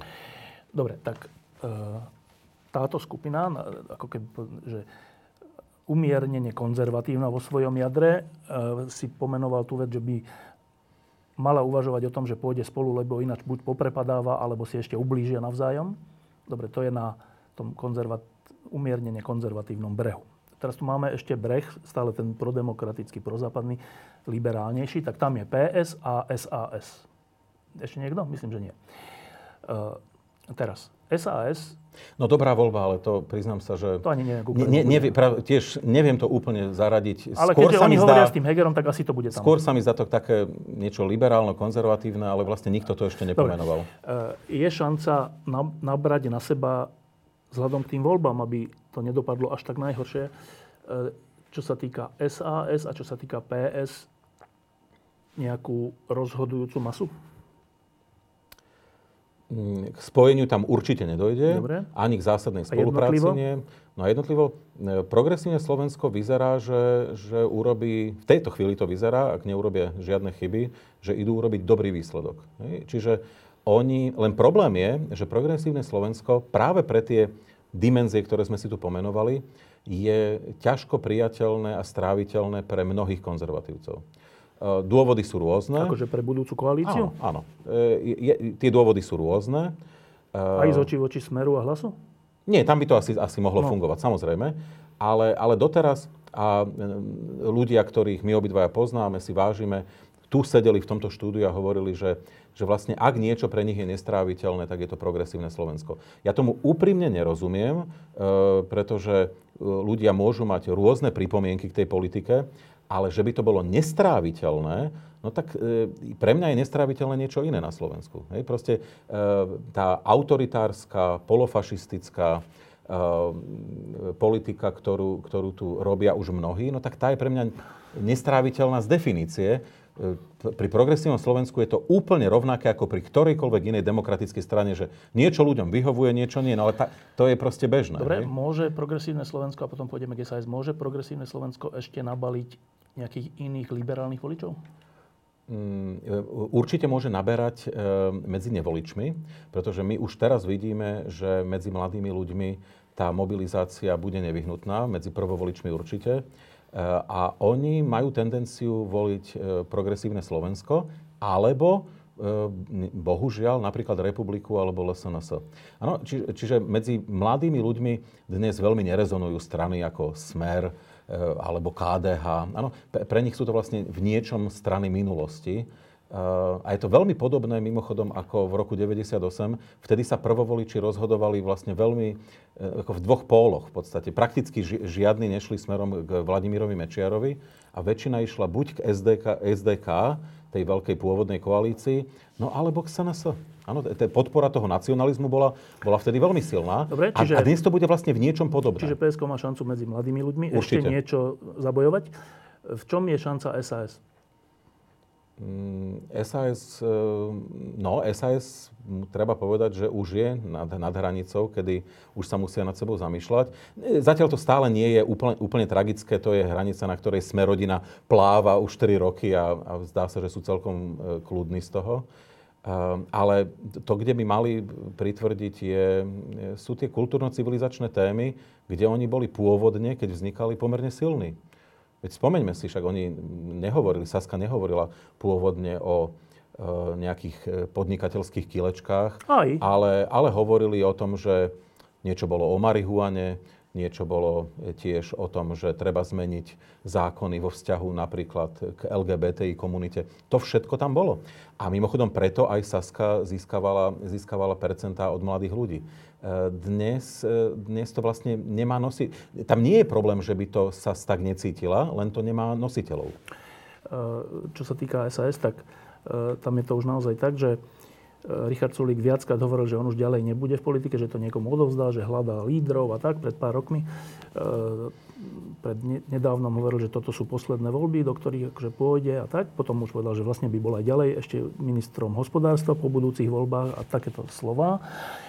Mne sa už zdá, a ja nepatrím k tým tvrdým kritikom Sulíka, ktorí niekedy dokonca hovorili, že radšej Fico ako Sulík, až takto to bolo pred pár rokmi ale, e, a ja dokonca aj oceňujem niektoré veci, vrátane podnikateľského kilečka a ďalších liberálnych vecí v ekonomike, ale zdá sa mi, že ten čas už prešiel. Že, že čas Richarda Sulíka už prešiel a že skoro by som povedal, že, že keď zostane na čele SAS, tak to už neprinesie percentá, skôr naopak. Ale tá šanca napríklad s Ivanom Korčokom sa stále zmenšuje. Mhm. Prečo je to tak, že Prečo je to tak, že keď je niekto predseda strany, tak e, jeden povie, že čo si vymyslíte, že ja keď som bol premiér, že budem znova poslancom a potom je 20, potom je neviem, x rokov poslancom veselo. Prečo je to tak, že keď niekto povie, že ja už nebudem, tak zrazu bude? Že preč, e, čo sa týka SAS, nebolo by zodpovedné, poviem to úplne, že škaredo, že vymeniť predsedu? No, a tu sme ale pri, pri podstate tej témy. Od 90. rokov to, o, to, o to sa tu bavíme že existuje nejaká štandardizovaná predstava o dlhodobo vytvárajúcej sa politickej scéne, kde sú politické strany, ktoré aj majú nejaké členstvo, už ani nehovorím veľké členstvo, ale aspoň nejaké členstvo, nie rádovo v desiatkách alebo v stovkách, e, majú nejaké štruktúry. Takže sa uchádzajú Uchádzajú sa a tam, jedno, a tam pre, prebieha tam ne, ne, nejaký súťaž. boj, súťaž proste, áno ľudia vyjadrujú ochotu sa stať tými, ehm, tými predsedami. No ale na Slovensku sme sa postupne od 90. rokov dopracovali do situácie, kedy vznikali patvary ehm, alebo strany, ktoré boli štruktúrami svojho silného lídra, častokrát veľmi charizmatického, ktorý mal všetko premyslené, No a keď ten líder odchádza, tak tá strana Končia. pada. No a plus, bohužiaľ, neviem, či to je prípad Sasky, to, to by som netvrdil. Ja, ja sa bojím, že tam je to ešte horšie, že, že Richard Sulik sa aj snaží nájsť toho nástupcu a on nie je. Hej? Že to je dokonca, že to, to je vlastne paradoxne ešte tá, tá, tá horšia situácia, že, že možno, že líder aj vyzýva dovnútra, ale, ale ako si sa nikto nehlási. Uh, ale častokrát na Slovensku je tá tragédia v tom, že mnohí výrazní lídry, a teraz ja to poznám nielen z politiky, ja to poznám aj z toho široko definovaného tretieho sektora, vytvoria fantastickú inštitúciu a potom ju so sebou zoberú do hrobu. E, lebo ako keby chceli ukázať, že vidíte, kým som tam bol, ja to fungovalo a keď nie som, to už nefunguje nič. Ako keby nechápali, že vlastne tým, že založili životaschopnú inštitúciu, že tým si vytvorili pomník. Dobre, tak budem hej? konkrétny, že e, pomohlo by SAS a tomu táboru, Nede len o tú stranu, tomu voličskému táboru v tomto prípade. Ak by na čele SAS bol Ivan Korčok? No ale Ivanko, áno, myslím si, že dnes už áno. Aj percentuálne? mohlo, áno, mohlo by to znamenať e, rast v tejto chvíli. E, no len Ivan Korčok nechce. To ešte nevieme, ale teda... No, defin... Od tohto. Myslíš, že by, ako sociologicky sa na to myslíš, že by to pomohlo? Otázka je, že či pred týmito voľbami... Pred. Mm, no, ale to by museli robiť okamžite. No? Ale, ale na, to nie, že v Za apríli alebo v maji. No. no nie ešte v januári, teraz. Tlačov, my, budú, Dobre, ale že... Budúci týždeň tlačovka. Dobre, ale že vidíš tam priestor na, na, na voličské presúvanie hlasov v tom prípade? Áno, e, SAS by mohla posilniť, áno. Dobre, tak tak teraz si to zhrňme, že čo sme vlastne povedali. Že uh, odpichli sme sa od tvojho tvrdenia, že aj tá druhá najhoršia možnosť je už pasé, teda vláda Petra Pellegriniho a týchto zvyškov. A hovorím to ako seba popierajúce sa proroctvo. Nevadí, nevadí. E, aby, aby si všetci uvedomili, že situácia nevadí. už je mimoriadne vážna. Dobre, tak ak sa nič neurobí, tak tu hrozí vláda hlasu, smeru a republiky. Povedzme to takto a teda my sme sa tu teraz chvíľu rozprávali o tom, čo by sa teoreticky aspoň dalo ešte urobiť pri elementárnej zodpovednosti tých iných. Tak jedna vec je, že by, že by KDH spolu s Durindom a Hegerovci vytvorili niečo spoločné, aby to malo nejakú príťažlivosť. Druhá vec je, že by SAS vymenila lídra alebo personálne sa obnovila. E, čo sa týka PS, že by zabojovali u mladých ľudí. Uh-huh. Toto sme zatiaľ identifikovali. Keby sa toto stalo, ustúpil by si od svojho výroku, že tá najhoršia možnosť je už najrealistickejšia? Áno, áno, ale potom platí to, čo e, zase hovoria niektorí e, lavicoví intelektuáli slovenskí, Spomi, spomeniem napríklad pána Zalu, ale, ale je to viacerí, ktorí vlastne vysielajú také signály smerom k tej široko definovanej skupine slovenských demokratov a hovoria, nestigmatizujte Petra Pellegriniho, e, poďte, poďte spolupracovať ešte pred voľbami, aspoň v tom, že sa budeme intenzívnejšie rozprávať. Toto, toto to je sú, iná vec, ale keby toto sa toto sú... stalo, tak by sa posilnil tento tábor tak, že z inej pozície by potom vyjednával, vieš? No isté, no isté, no však, ale, ale hovorím, no nie, ale to je o tom, že dnes e, je veľmi otázne, že prečo si my všetci myslíme, že Peter Pellegrini, ktorý úprimne nechce ja som naozaj o tom presvedčený, nechce vstúpiť e, znovu do tej istej rieky s Robertom Ficom, ale vlastne mu to paradoxne nebude veľmi umožnené. Nebude mu to umožnené Robertom Ficom, to sme rozoberali, ale vlastne mu to tak nie celkom bude umožnené ostatnými, ktorí, ktorí ho stigmatizujú a hovoria, za žiadnych okolností s týmto človekom nie. Veď tam je ten Žiga a ten Raši a neviem ešte kto Erik všetko a, a že to sa nám vôbec nepáči. Mm, no ani mne sa to nepáči. Ale ako tu nejde o to, čo sa, kto a čo sa komu nepáči. Dobre, to je iná otázka, ale že pre rast šancí prozápadného voliča byť po budúcich voľbách nie je úplne, úplne že zničený, tak pre rast tejto šance by tie definované tri skupiny mohli niečo urobiť, to sme povedali čo. Dobre. Po, potom tá šanca sa znovu obnovuje. Dobre. E, a, a, a znovu, nie je to nič príjemné, ne, neteší nás to, ale, ale znovu, treba byť realisti a preto to hovorím. A ja viem, že aké sú reakcie na, na to, keď to človek povie, že, že počúvajte, e, ale veď spolupráca s tým hlasom je niečo, čo proste musíte začať o tom uvažovať realisticky. Nie, že bude po voľbách a my tak povieme, že no dobre, Peter, však my teda, my vieme, že tam sú nejaké také obvinenia s tým výbohom, no ale dobre, my, teda, my sa teda ako zlomíme a my to dáme s tebou. No, to, počkaj, to už je neskoro. Ale to je iná to vec, už je neskoro. je iná vec, ale e, poviem ti jeden príklad, ktorý je zase e, aspoň takým malým svetelkom, že pri tejto situácii, ktorá tu je, pri tomto rozvrate tej koaličnej zostavy a ich konania a to, ako znechutili ľuďom politiku. Um, mimochodom, ja som bol teraz nedávno u Brania Závodského v Expresse a dostal som zatiaľ, naj, neviem, kedy som dostal toľko reakcií, keď ja som tam povedal, že mňa už prestalo zaujímať, čo oni hovoria. Uh-huh. Vzhľadom k tomu, že to furt menia, že to nemá váhu, uh-huh. vzhľadom tomu, ako vládnu. Uh-huh. Že, a na to som dostal, že nekonečné množstvo reakcií, že takto ľudia cítia, uh-huh. že ich prestali uh-huh. zaujímať. Dobre. A napriek tomu uh-huh. tu boli uh, komunálne voľby a župné voľby a v nich v zásade povyhrávali tie sily, ktoré v 2020 boli proti unesenému štátu, keď to poviem. Nie, nie úplne stranicky, ale akože personálne určite. Od primátorov cez županov a tak. A to by naznačovalo, že ľudia sú síce znechutení z týchto, ale to neznamená, že keby bola dobrá ponuka, že na ňu nebudú reflektovať a neutečú sa k unesenému štátu. To hovorím preto, že tá zodpovednosť tých, ktorí teraz uvažujú ako ďalej, v tom, akože neviem, či je to demokratický tábor, to by sme asi tiež mali opustiť, ale v tomto tábore, e, je obrovská niečo urobiť, aby tie voľby nedopadli katastrofou. A teraz z toho, čo sme hovorili, kde vidíš z týchto troch vecí, teda Zurinda spolu, KDH a Hegerovci, e, PS a SAS v, týchto, v tom, čo by mohli urobiť a kde by mohli... Kde tam vidíš najväčší problém? E, príliš veľa štiepení. Ale myslím v ochote urobiť to, čo sme povedali. No, príliš veľa štiepení, to je... Um, v ktorom z tých veď, veď opaku, No tak, e, no znovu, to je... Ako, nalejme si čistého vína. V tom konzervatívnom či v liberálnom? Nie, je to na obidvoch stranách. Preto som doniesol ten, ten termín katechon.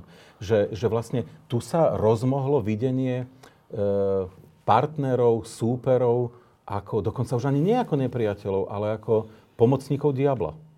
A takto to vidia, ja to, ja to znovu opakujem, ja na jed, z jednej strany počúvam mimoriadne aj hlúpe niekedy poznámky o progresívcoch no. zo strany konzervatívnej. Ja to naozaj niekedy už ani nemôžem počúvať.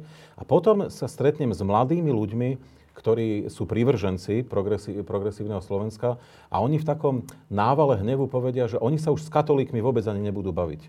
A stigmatizujú ich. Ja im hovorím, no, a čo chcete dosť? A, s kým, a s kým sa chcete baviť v krajine, ktorá je väčšinou katolická? A že máte na to svoj názor? Je to výborné. Hovorte ho nahlas. E, ale, ale keď poviete, že sa nebudete s niekým baviť, no tak potom naozaj rútime sa smerom tým, ktorý sme popísali, že, že ja to, a v tomto zmysle vlastne sily, ktoré chcú, chcú, chcú, chcú iba obhájiť to svoje dobré bydlo, ako, ako hovoria Česi, no tak e, proste vyhrajú. A, a, čiže nie, je to na obidvoch stranách. E, musia tam byť minimálne dohody o, o neútočení. No proste ne, nemôžu si ísť po krku spôsobom, ako napríklad Igor Matovič išiel po krku za ľudí, SAS, progresívnemu Slovensku SAS. Veď to bola zničujúca kampaň. A potom bol strašne zaskočený, keď zistil, že vlastne takmer nemá s kým vládnuť. Áno? Nakoniec to dali. Mimochodom, toto sa stalo Andrejovi Babišovi, ktorý tak útočil na svojich potenciálnych partnerov, ktorí mne nemusia byť sympatickí, to znamená ČSSD a KSČM, až ich zničil. Hej? No len tým pádom, že ich zničil, tak zrazu nemal partnerov, no a nevyhnutne skončil v opozícii. No však len taký malý príklad, že teraz potrebovali sa dohodnúť, ešte stále sa potrebujú na predčasných voľbách na 90 hlasov, teda ústavnej väčšine, čiže potrebujú všetky tie štyri strany byť spolu, aj SAS. A do toho hovorí predseda Olano, že SAS je strana minulosti, tá už sa nikdy nedostane do parlamentu. Ľudia, všimnite si, to hovorí v situácii, keď potrebujú mm-hmm. ich hlasy. No. To, to, no. Dobre, no, ale... o, o tom presne hovoríme. Čiže, e, ale pr- práve preto, že my vieme, že tieto veci sa nezmenia, No tak ja, ja nie som naplnený proste nejakým prehnaným optimizmom. Ale to znovu nie je tak, lebo mne sa zdá, Štefan, že, že ja som tu teraz za toho negatívneho. Že, nie, ja, nie. že ja proste vidím veci temne. Nie, no tak proste taká kvalita lídrov tu je, aká je. Ja počítam s tým, aká je. Ak sa oni v, za, v najbližších dvoch, troch mesiacoch prudko zmenia, ja budem prvý, kto to bude komentovať a budeme mimoriadne pozitívni. Je vylúčená. Prudká zmena je vylúčená. Dobre, ale že e, ešte jedna zátačka, ktorá to ešte komplikuje. Že, ale teraz si predstavme, že, že by sa toto všetko podarilo. Uh-huh. Že by henty boli zodpovední a išli spolu a, nie, a neohrozili by vzájomne percentá, že by poprepadávali. Naopak, nejak to vymyslia tak, že e, sa dohodnú. Aj tí konzervatívnejší, aj tá liberálnejšia strana, aj PSK zabuje o mladých voličov, že všetko toto sa stane. Dobre. Ale my sme už v zajatí dlho čísel a percent a troška uniká, že No a keď sa to podarí, tak čo okrem toho, že by Smer a Hlas nevládli, že dobre, tak nebudú vládnuť. A to je akože všetko?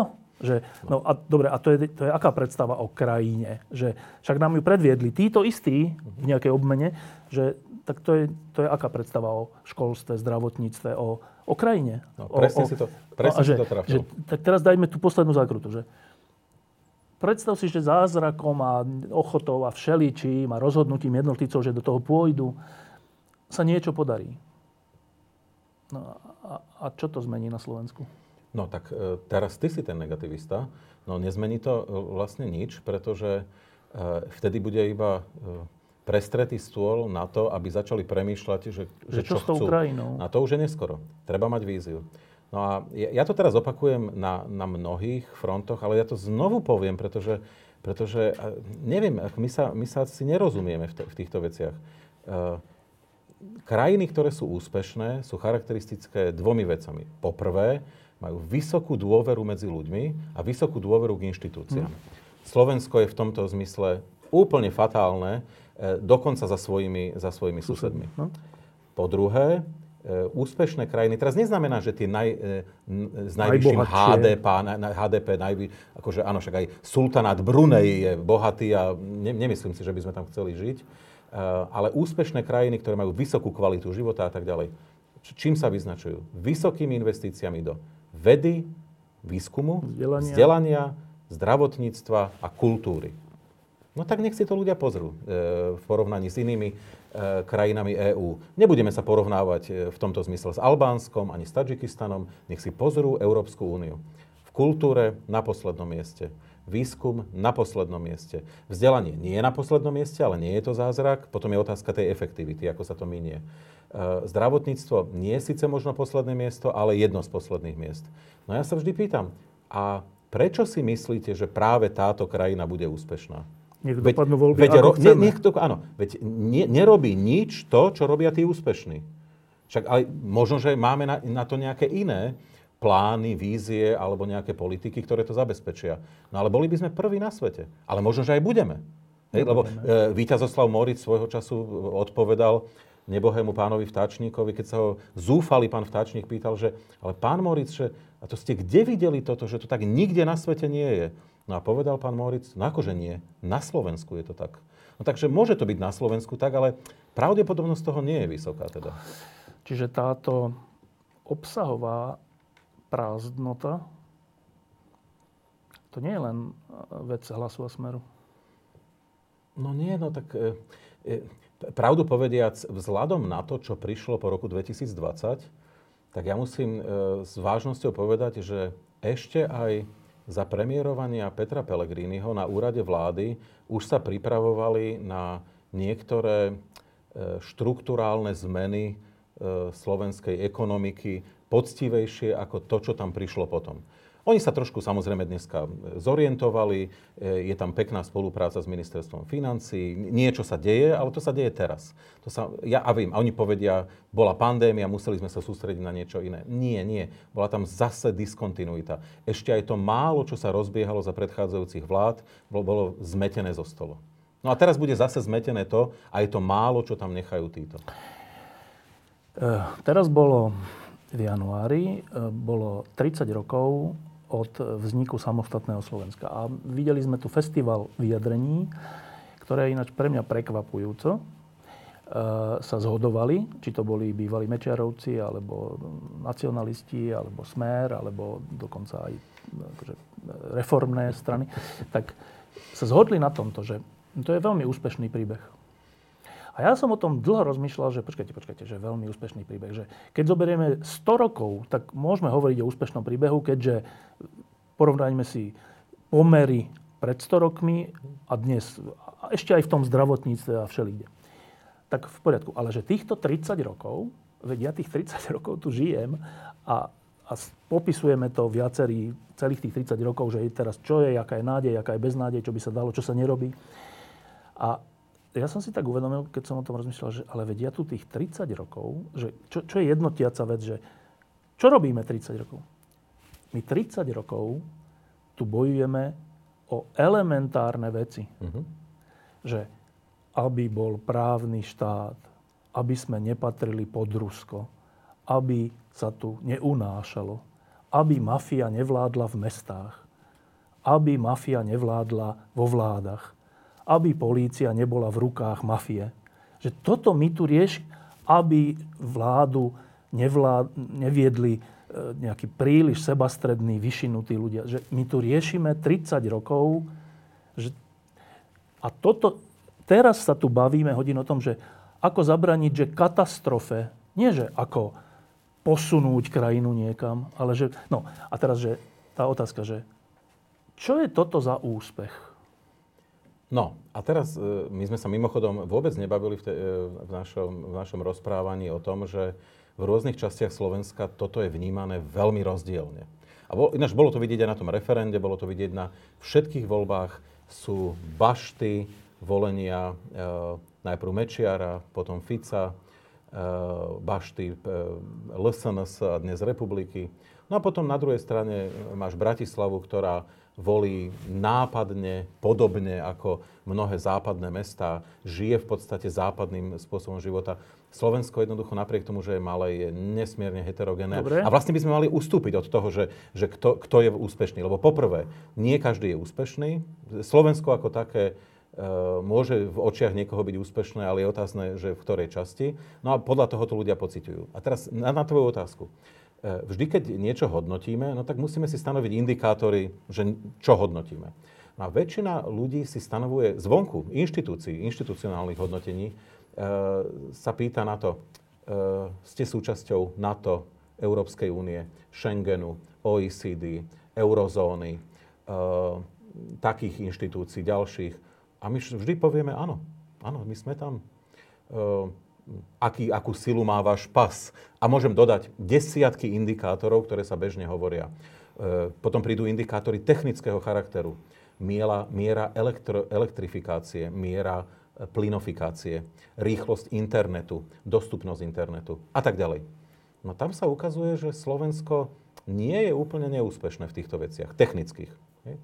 No a potom príde to, to druhé, kvalita života, príde e, vzťahy medzi ľuďmi. E, no dôvera. Dôvera, e, právny štát. No a tam sa ukazuje, že Slovensko je na tom ešte horšie ako susedia, pričom susedia na tom vôbec nie sú nejak zázračne. Ano, keď sa bavíme o Polsku a Maďarsku, to, to nie sú zrovna výťazy ani v kvalite života v tom širokom slova zmysle, ani právneho štátu a tak ďalej. Ale Slovensko sa prepadá ešte aj za nich. No. Mimochodom, keď si spomenul tú mafiu, No tak úprimne povedané, ja, ktorý e, komunikujem na tej línii s Polskom pravidelne, oni keď počuli o tých našich príbehoch mafiánskych z 90. rokov, oni tomu vlastne až nerozumeli. Bo oni to v tejto podobe tam nepoznali.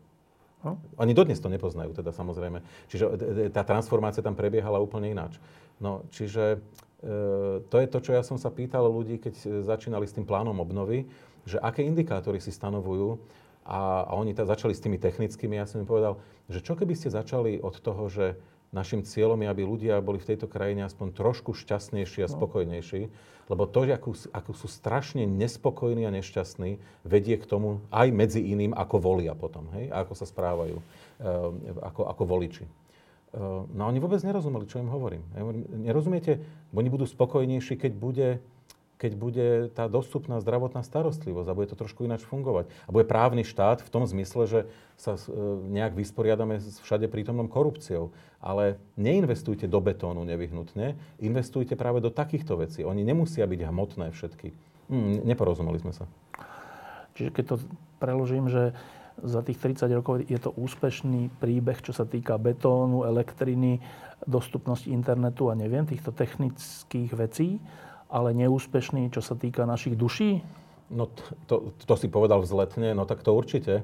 A, určite? To, to určite. A, a, a samozrejme, povedal si inými slovami to, čo sociológovia hovoria e, už od 90. rokov. V každej kraji, e, tá moder, modernizácia a modernita má ako keby stojí na dvoch e, nohách. nohách. Jedna je tá štruktúrálna, materiálna, to je ten betón, áno, keď chcete a, a druhá je tá kultúrna. Hej, a tá, tá kultúra to v tomto zmysle široko e, chápané, no. nie umenie. Hej. No a e, všade vo svete pri modernizácii tá, e, no nie všade, ale vo väčšine krajín a v tých transformujúcich mimochodom veľmi výrazne, tá štruktúrálna, materiálna predbieha tú kultúrnu. Na Slovensku ale ju predbehla masívne. Táto krajina je štruktúrálne veľmi moderná, ale ona vlastne klameteľom. E, v skutočnosti je veľmi nemoderná, veľmi tradičná, po, e, ale pozor, tradičná nie v zmysle, že by bola hodnôt, že by bola ponorená v tradičnej, poviem to po, ako po nemecky, Gemeinschaft, tej pospolitosti. Lebo to by ešte nebola taká tragédia. Lebo tá pospolitosť je, má, má svoje príjemné väzby. Ona, ona, ľudia majú silnú empatiu, solidaritu ale to je skôr o nedokončení toho prechodu k, mo- k modernej spoločnosti. Čiže ľudia odišli z tých svojich pospolitostí, to, to teplé z toho je preč, ale oni neprišli do modernej spoločnosti, kde by už teoreticky mohli pocítiť tie príjemnosti modernej spoločnosti. Čiže vlastne my máme to zlé z obidvoch. Uh... A to, toto je možno ako taká definícia. Ja si spomínam, mimochodom, pred rokom a pol som videl Radošinské naivné divadlo. Moc sa mi to nepáčilo, nebudem klamať. Uh, bolo to o strome, ale v skutočnosti nebola to environmentálna téma, bolo to o Slovensku. E, Slováci pod veľkým stromom, kde sa diali dejiny. A bol to taký láskavý pohľad e, pre Slovákov, ktorých tak pohľadil, ktorým v podstate hovoril, bol to až nebezpečný odkaz, e, vy Slováci ste pekní ľudia. Ale zo, zvonku, čítaj zo západu, prišlo veľa zlého. A vás to vytrhlo s koreňou. To je ten strom. A my sa musíme zase pod ten strom vrátiť tam nám bude pekne v tej našej pospolitosti. Mm, podľa mňa škodlivý odkaz, ale, ale viem to zniesť, však viem, viem sa povznieť, lebo však divadlo samozrejme má odovzdávať rôzne metafory, hyperboly a tak ďalej. Ale ja som v jednej chvíli prestal sledovať divadlo a začal som sledovať ľudí. Oni šaleli. Oni boli tak šťastní, ako som ľudí na Slovensku snad ani nevidel. A zrazu som to proste videl v priamom prenose. Oni sú vytrhnutí zo svojej pospolitosti a zúfalo sa do nej snažia vrátiť. Ešte poviem to inými slovami, že sú spoločnosti a spoločnosti. V každej je rôznorodosť názorov a to je na tom perfektné. To není, že zlé, keď sú iné názory, to je, že perfektné. V každej spoločnosti sú konzervatívci, liberáli, takí a onakí, sociálni demokrati a veriaci, neveriaci a neviem kto. A, a teraz, keď každá spoločnosť si musí vytvoriť nejakú proste štruktúru, ktorá bude spravovať tú krajinu na nejaký čas a, a generuje sa to súťažou týchto, týchto nápadov alebo, alebo nejakých presvedčení. A raz vládnu jedni a raz vládnu druhí, kritizujú sa navzájom, ale považujú sa, že to sme my spolu.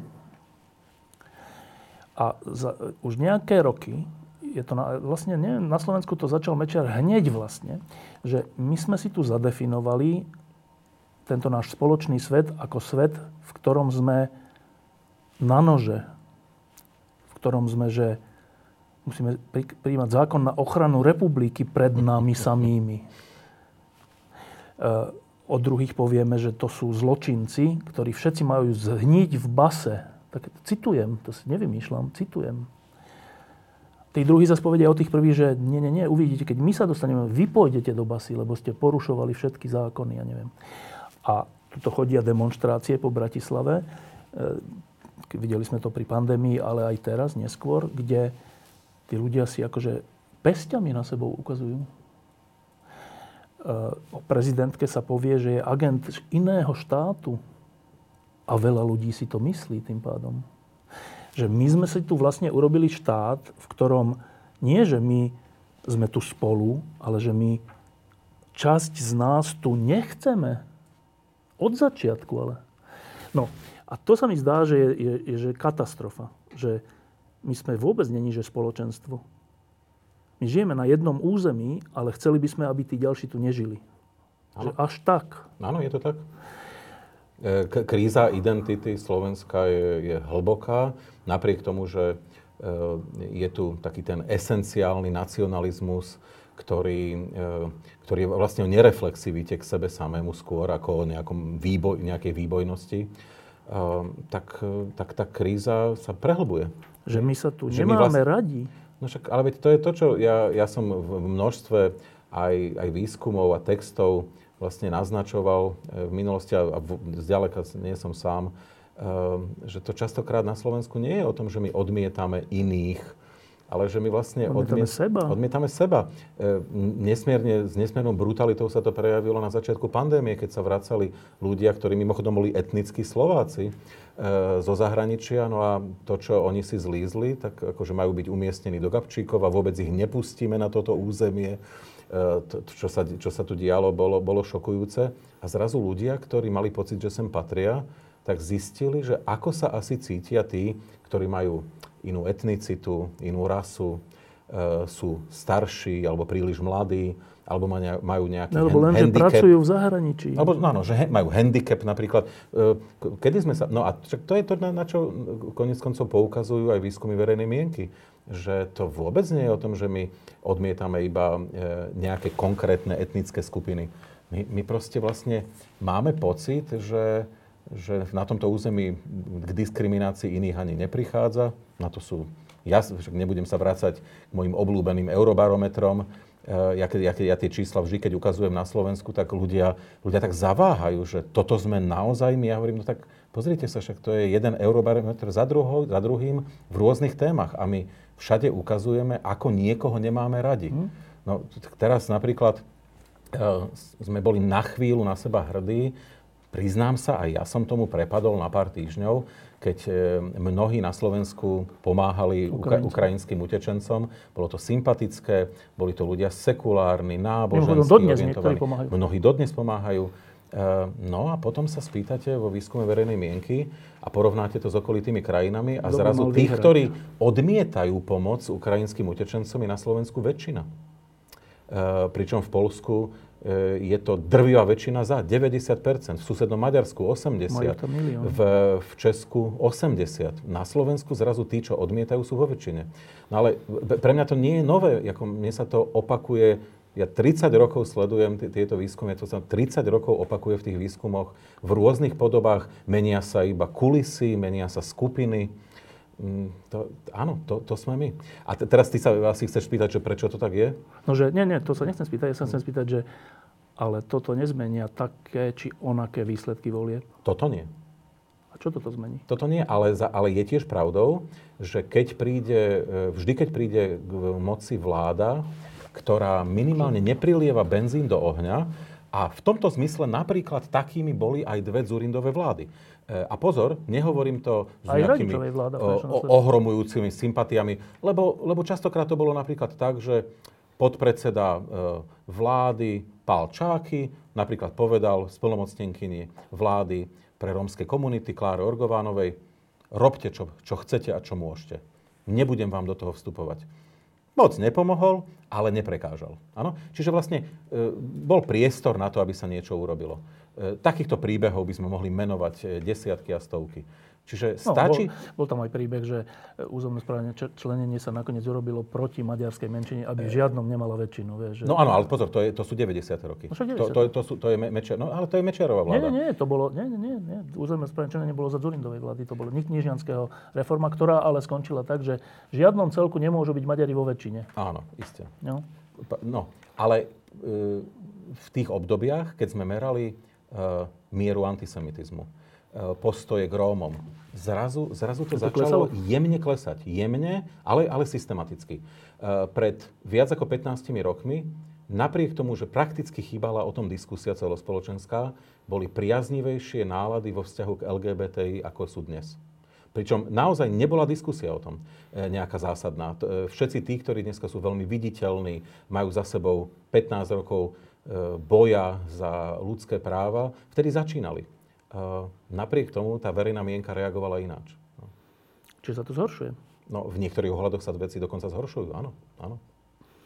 No ale však to je o tom. Pokiaľ je istý typ atmosféry v krajine, samozrejme, že tá, tá populácia na to reaguje. Veď o tom, to nie je floskula, to nie je niečo, čo my si vymýšľame, aby sme sa snažili byť krajší, keď povieme, že tí politickí lídry majú svoju veľkú zodpovednosť. No lebo to je o tom, že keď to robíš poctivo roky, tak naozaj formuješ tú verejnú mienku. Ona, ona vie, vie sa naformovať do e, tolerantnejších postojov, ústretovejších, empatickejších, solidárnejších. No alebo, alebo môžeš poslať e, policajtov do Moldavy nad Bodvou, všetkých zbyť, no a to je tiež odkaz, samozrejme.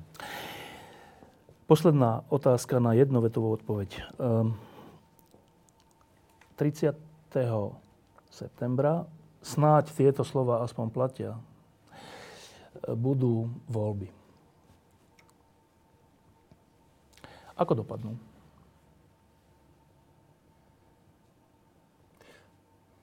No, nech dopadnú akokoľvek. Eh, ja sa bojím, že Slovensko si potrebuje, ako keby, ako keby to vzývalo, si potrebuje prejsť svojim údolím slz. Znova? Áno.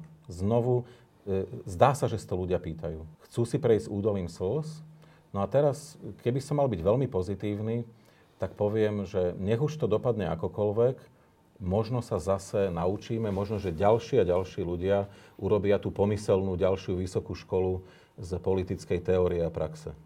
Um, ale, ale viem, že to tak ne, nefunguje, pretože práve preto, že viem, ako sa tie hodnotové orientácie odovzdávajú um, naprieč generáciami a ako vlastne tá, tá, tá polarizovaná slovenská spoločnosť je vlastne v tej podobe, v ktorej ju poznáme dnes, tak vyzerala už na začiatku 90. rokov. Menia sa názvy, menia sa kulisy, menia sa ľudia, ale tie hodnotové orientácie častokrát zostávajú veľmi podobné. Takže bojím sa, že to nemusí stačiť, ale, ale môže to viesť minimálne k tomu, že zase si raz siahneme na dno a potom sa z toho dna vydriapeme tak, ako v 98. Ďakujem, že si prišiel a ešte jedna vec mi tak trocha vrta hlavou, to sa teraz tak občas hovorí, že, že táto generácia 40 a 50 ktorí sú dnes e, v vláde a v parlamente a tak, že toto, čo tu dnes máme, je dôkazom až, až generačného zlyhania. Je to tak? E, ja to tak čiastočne tiež pociťujem, ale nie kriticky k tým, čo zlyhali, ale seba kriticky. Že sme zlyhali ako generácia, áno. Um, nesmierne množstvo, ale tiež je otázka, že či, či sme mali šancu. No. E, poznám nesmierne množstvo ľudí tak kompetentných, že, že som bol presvedčený, že to, to sú ľudia, ktorí sú schopní zasvietiť na celoeurópskej úrovni. Môžem ich začať menovať, samozrejme. Áno, to, je, to tak. Ale ne, ne, ako zasvietili na chvíľočku v zmysle, že všetci vedia, že sú kompetentní, ale mm, ako sa hovorí, skutek utek. Myslíš Procházku a podobne? No, aj Procházka, ale je ich viacej. To, to je naozaj veľké množstvo ľudí, ktorých ja som od začiatku 90. rokov vnímal ako ľudí, ja som nemal žiadne pochybnosti, že týchto ľudí budem vidieť na ministerských pozíciách. A úspešne. A úspešne, že oni to sú ľudia, ktorí naozaj vedia, čo robia. A, a keď som videl kvalitu ľudí, ktorí sa vtedy drali do politiky, ktorí prichádzali z celého Slovenska, som si hovoril, nie, to, vy nemáte šancu na týchto ľudí. Vy, vy nedosahujete ich kvality, e, ani keď sa budete nesmierne snažiť a oni budú veľmi unavení. Nie, e, opak bol pravdou. Ale ti, čiže je to zlyhanie. Samozrejme, ráta sa výsledok, vždy sa ráta výsledok. Ale tiež je to o tom, že zdá sa, že objednávka na tento typ kompetentných e, ľudí európskeho strihu veľký nebol.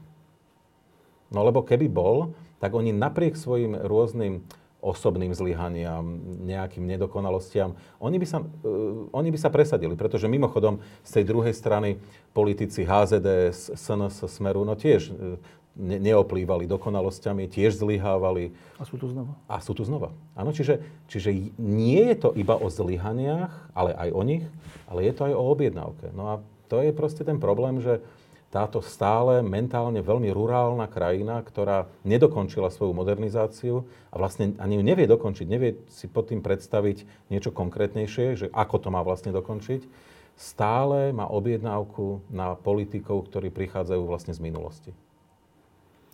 Ešte jedna vec je zaujímavá, že stále už posledných 15 rokov sa tu hovorí, že kľúčové je vzdelanie a napriek tomu tých 15-20 rokov sa, vzdelaní, sa vo vzdelaní, a nielen čo sa týka financovania, ale celkové, že aj čo sa, akože tri roky tu bola vláda, ktorá to hovorila od začiatku, že to je ich, akože mali aj stretnutia pred voľbami, tak experti na vzdelanie.